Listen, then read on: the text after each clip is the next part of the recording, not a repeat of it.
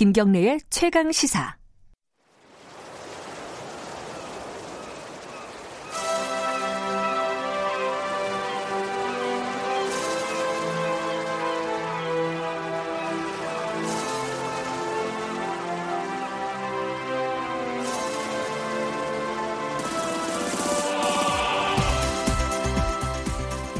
네, 김경래 최강 시사.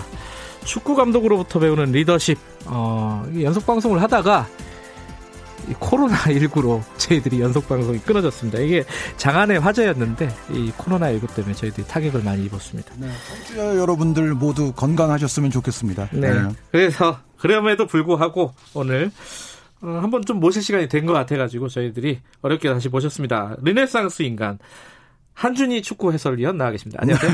네, 항상 감사드립니다. 네, 르네상스 인간. 아니 그 코로나 때문에 스포츠 가 거의 한국은 일단 올 스톱돼 있잖아요, 거의. 네, 대한민국 같은 경우는 사실 축구 K리그는 원래 시작을 했어야 되는데 그죠. 예, 어. 연기가 돼 있는 상태고 야구도 이제 연기를 하지 음. 않았습니까? 야구는 네. 뭐 아직 개막하진 않았었지만 그리고 농구 배구까지 해서 4대 프로 스포츠 종목이 모두 중단 내지 연기 상태에 들어가 있는 거죠. 그러니까 원래는 이제 이 축구 관련된 일을 하시는 분들이 한국에서 축구 경기가 없으면은 해외는 뭐 계속 있으니까요 또. 네. 그거 때문에 바쁘신데 그것도 지금 거의 스톱 상태로 갈 가능성이 높죠. 제가 그저께 새벽, 어저께 새벽까지는 사실 유에파 챔피언스 리그 중계를 계속 했었는데요. 네.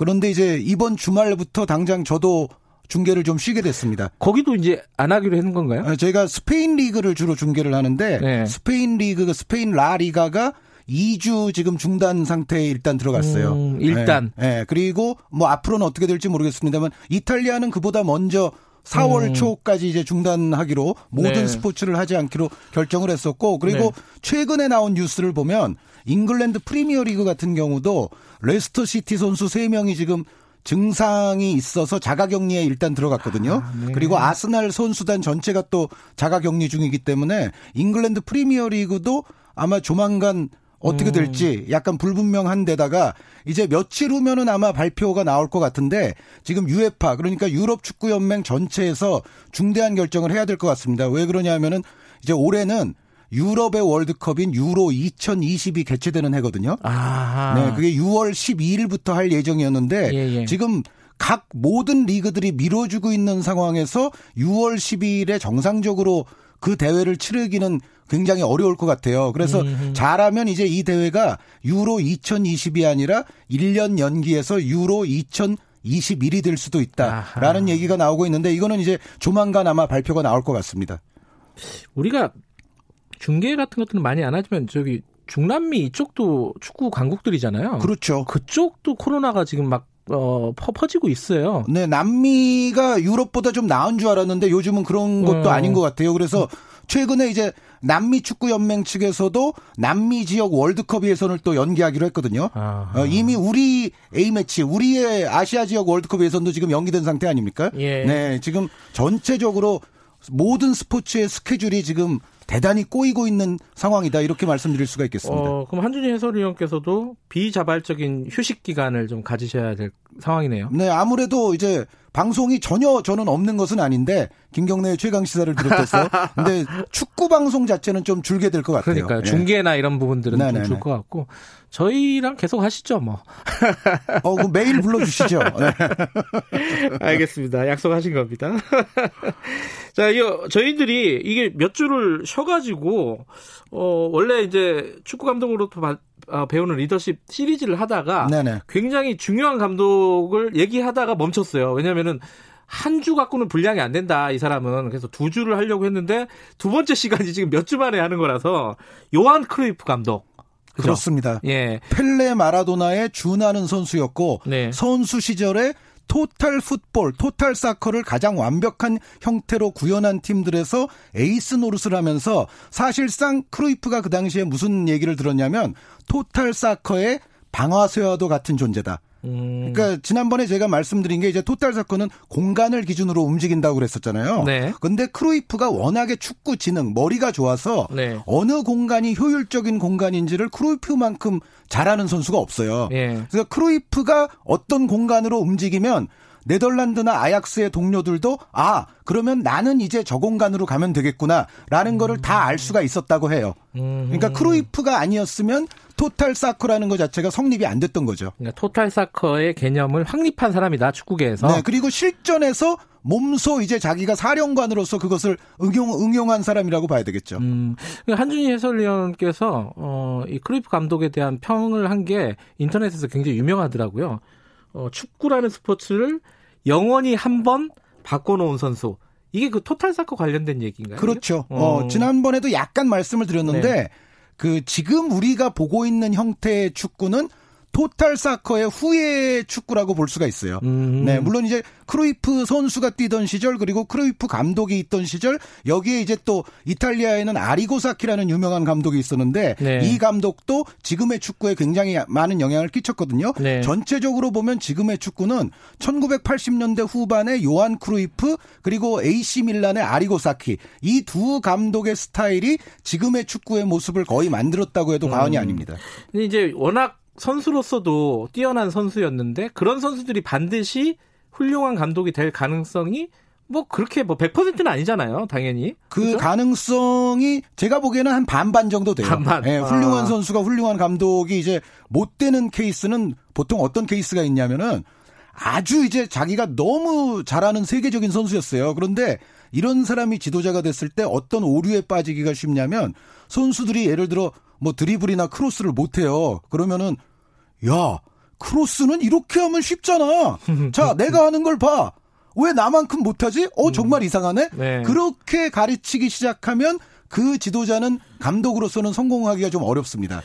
근데 크리프 감독의 약간 말 같은 것들이 화제가 많이 됐잖아요. 네, 네. 보면은 좀, 좀 재수 없어요, 사실은.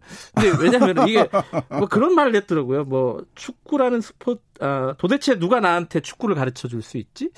이런 말이 됐다 그러고 어, 나는 공을 처음 잡은 순간부터 내가 천재라는 사실을 알았다.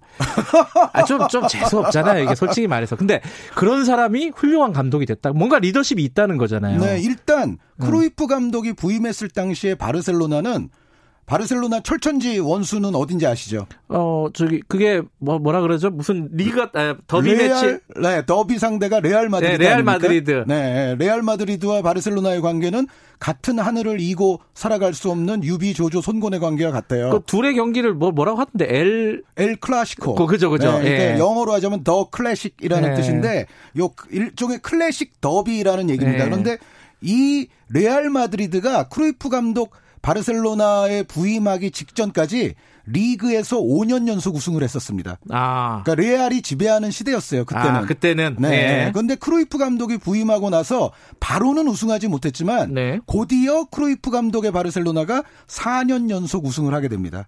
하... 네, 그리고 리그에서만 그런 게 아니라 그때까지 바르셀로나가 유럽 챔피언 타이틀이 한 번도 없었었어요. 예. 근데 1992년에 크루이프 감독이 지휘하는 바르셀로나가 구단 역사상 최초로 유에파 챔피언스 리그를 또 우승을 하게 돼요. 음. 그러니까 크루이프 감독은 바르셀로나의 어떤 트로피 획득에 있어서 정말 획기적인 일을 지도자로서도 했던 감독이고 그 당시 바르셀로나의 축구가 엄청나게 아름다웠기 때문에 이른바 그때 또 92년에 바르셀로나 올림픽이 있었잖아요. 네. 그때 이제 미국의 농구 드림팀 뭐 이런 얘기가 있었는데 크루이프의 바르셀로나도 당시에 드림팀이라는 별명으로 불렸습니다. 음. 그 어쨌든 그런 어, 감독으로서도 굉장한 역량을 보여줬다. 네네.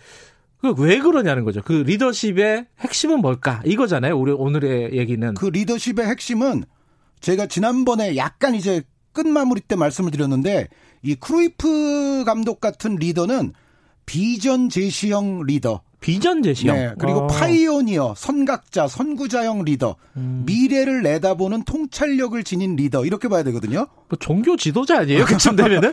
아니죠. 저는 이렇게 생각해요. 예를 들어 네. 우리나라의 리더들 중에서 우리나라 역사에서 정말 미래를 내다보는 통찰력이 가장 뛰어났던 선각자형 리더들이 제 생각에는 이순신 장군님이나 세종대왕님이거든요. 아, 예, 예. 그렇지 않습니까? 세종대왕이 예.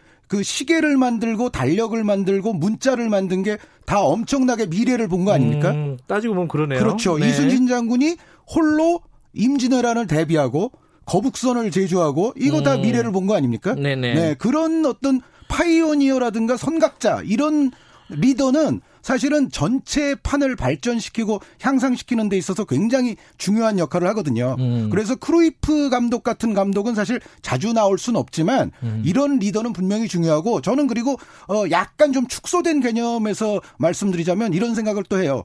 뭐냐면 우리 사회의 어떤 분야든지 리더들이 사실은 자기 분야의 실력이 좋아야 됩니다. 일단 실력은 기본으로 갖추고 있어야죠. 그렇지 않겠습니까? 예, 예. 아, 그러니까 어떤 분야든지 그 분야에 대한 실력이 없는 사람이 리더를 하는 건 좀 그렇잖아요.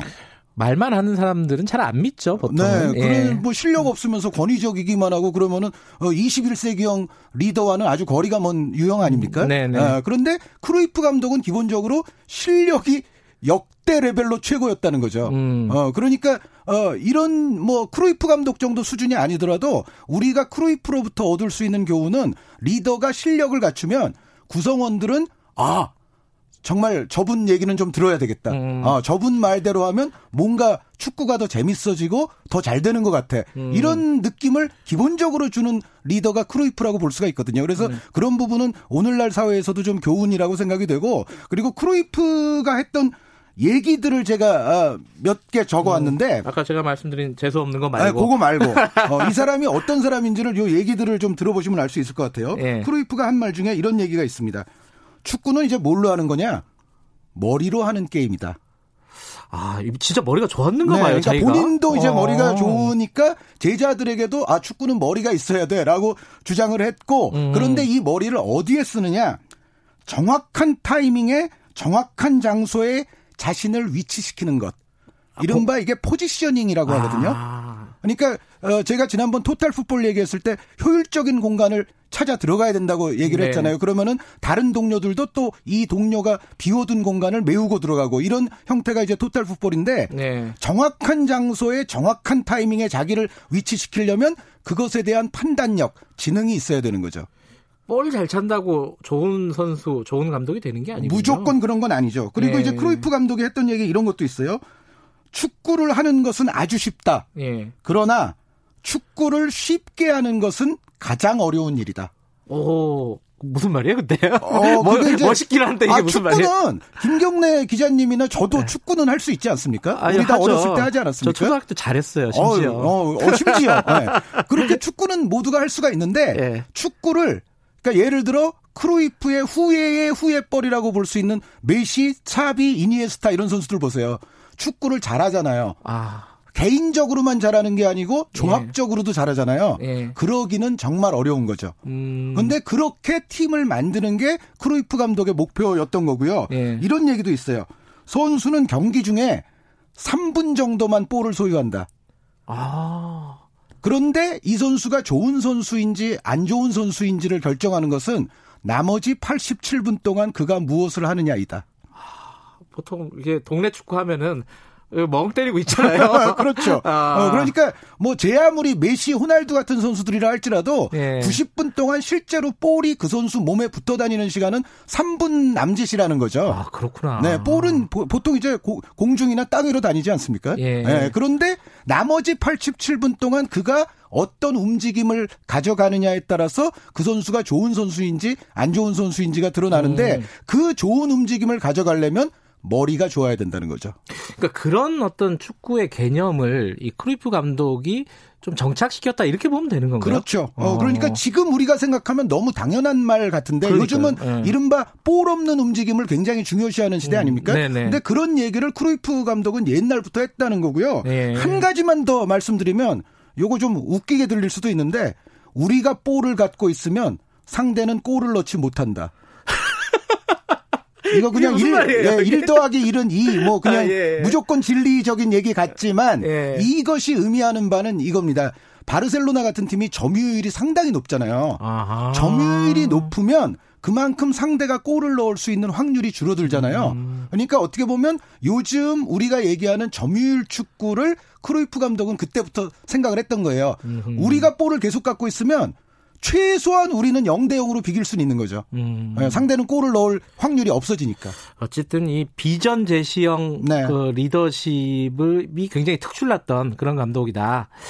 요거 아까 말씀하신 대로 그건 좀 사람들한테 어떤 열패감을 주는 부분도 있는데 능력이 일단 뛰어나야 된다. 근데 뭐. 크루이프 감독의 가장 치명적인 단점이 바로 아까 김경래 기자님이 정확하게 지적을 하셨는데 예. 일생 동안 거만함과 오만함에서는 많이 벗어나진 못했어요. 그리고 그렇게 또 게으르다며요. 예, 그러니까 본인이 감독됐을 때는 선수들에게 매우 부지런할 거를 요구하긴 했는데 본인이 선수였을 때는 또 게으른 선수였어요. 왜? 아. 자기는 천재니까. 아 천재니까. 네, 그러니까 약간 그런 음. 면에서는 또두 얼굴이 좀 있습니다. 네. 뭐 야구 선수 뭐 선동열 선수가 생각이 나고 그러네요. 자, 축구 감독으로서의 크루이프 그리고 선수로서의 크루이프 어느 쪽이 더 우위라고 보십니까 해설위 원께서는? 그 축구 선수 감독 어, 두 가지 모두가 크루이프는 굉장히 일관성이 있거든요. 네. 어, 말씀드렸던 대로 total football을 선수로서 완성시켰고 또 감독으로서 한 단계 더 발전시켰기 때문에 일관성이 있는데 제 생각에는 굳이 말씀드리자면 그래도 선수 크루이프가 좀 더 역사에는 남을 가능성이 그래요? 높다. 예. 아, 하도 옛날 사람이라 저는 뭐 어떤 선수인지를 정확히 몰랐는데 선수로서 더 어, 저는 감독으로만 알고 있었잖아요. 그러니까 예를 네. 들어 그 동영상 같은 거 찾아보시면요 금방 찾으실 수 있는데요 이른바 크루이프 턴이라는 게 있어요.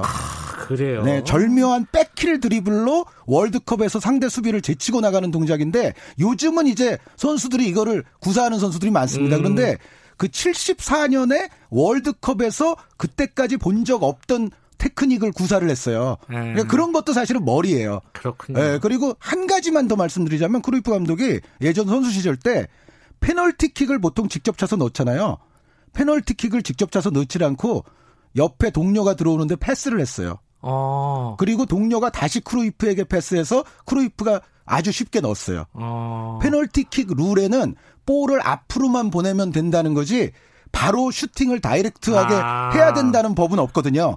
그거를 이용해서 시도를 한 거죠, 그렇게. 약간 꼼수 같은데. 어, 그렇죠. 어, 꼼수 같긴 한데 그게 그 룰에서 어긋나는 수는 아닌 거예요. 그러니까 알겠습니다. 크루이프는 그런 사람이었어요. 자, 비전 제시형 감독 그리고 선수로서도 엄청난 어, 능력을 보여줬던 감독 크루이프 감독 살펴봤고요. 다음 주는 어떤 감독? 다음 주는 바로 어제 예, 리버풀의 위르겐 클롭 감독을 무너뜨린 감독 누구예요? 디에고 시메오네 아틀레티코 아. 마드리드 감독입니다. 아, 네. 알겠습니다. 뭐 저는 잘 몰라가지고 다음 주에도 기대하면서 축구를 아시는 분들은 아마, 아마 아시겠지만은 저는 이름만 몇 번 들어봤지 뭐. 아, 알겠습니다. 어, 오늘 크루이프 감독 재밌었습니다. 고맙습니다. 네, 감사합니다. 몸 건강하시고요. 네. 한준희 해설위원이었습니다.